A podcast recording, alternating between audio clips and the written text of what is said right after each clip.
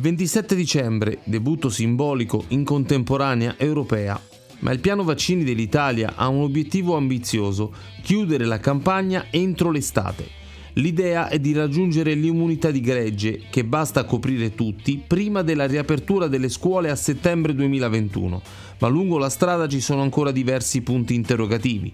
In base agli accordi preliminari d'acquisto, nel 2021 l'Italia avrà diritto a oltre 202 milioni di dosi, una quantità che consentirà di coprire tutta la popolazione e di avere una scorta di riserva, ma ci sono diversi ma.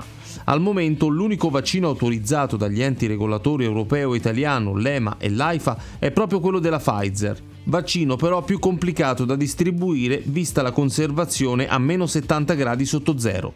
Per gli altri vaccini una data di sbarco ancora non c'è. Il primo dovrebbe essere quello di Moderna, che non ha bisogno di una catena di distribuzione in ultrafreddo e per il quale l'EMA ha anticipato dal 12 al 6 gennaio la valutazione. Sugli altri è tutto da vedere.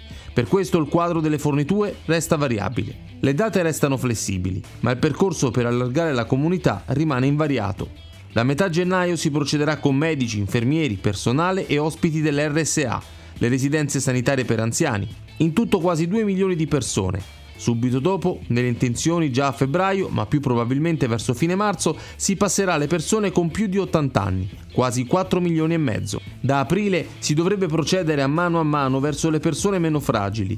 Prima i quasi 13 milioni e mezzo di persone che hanno tra i 60 e i 79 anni, poi i quasi 7 milioni e mezzo che hanno la presenza di almeno due patologie.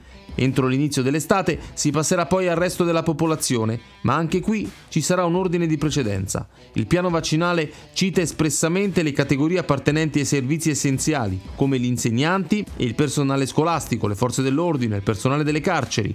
In ogni caso saranno sempre possibili delle varianti in corso d'opera, la strategia di tipo adattivo dice che le liste di vaccinazione potrebbero essere cambiate nel caso in cui venissero identificate particolari categorie a rischio oppure si sviluppassero focolai in specifiche aree del paese. Se il calendario vaccinale è ancora mobile, i veri punti interrogativi sono due. Il primo è capire quanto durerà l'immunità dei singoli vaccini. Una risposta vera ancora non c'è ma resta la possibilità che la più grande campagna vaccinale della storia si debba trasformare in un'operazione di routine da ripetere ogni anno come per l'anti-influenzale. Naturalmente con il vantaggio di non dover ripartire da zero. Il secondo punto interrogativo è la percentuale di adesione al vaccino.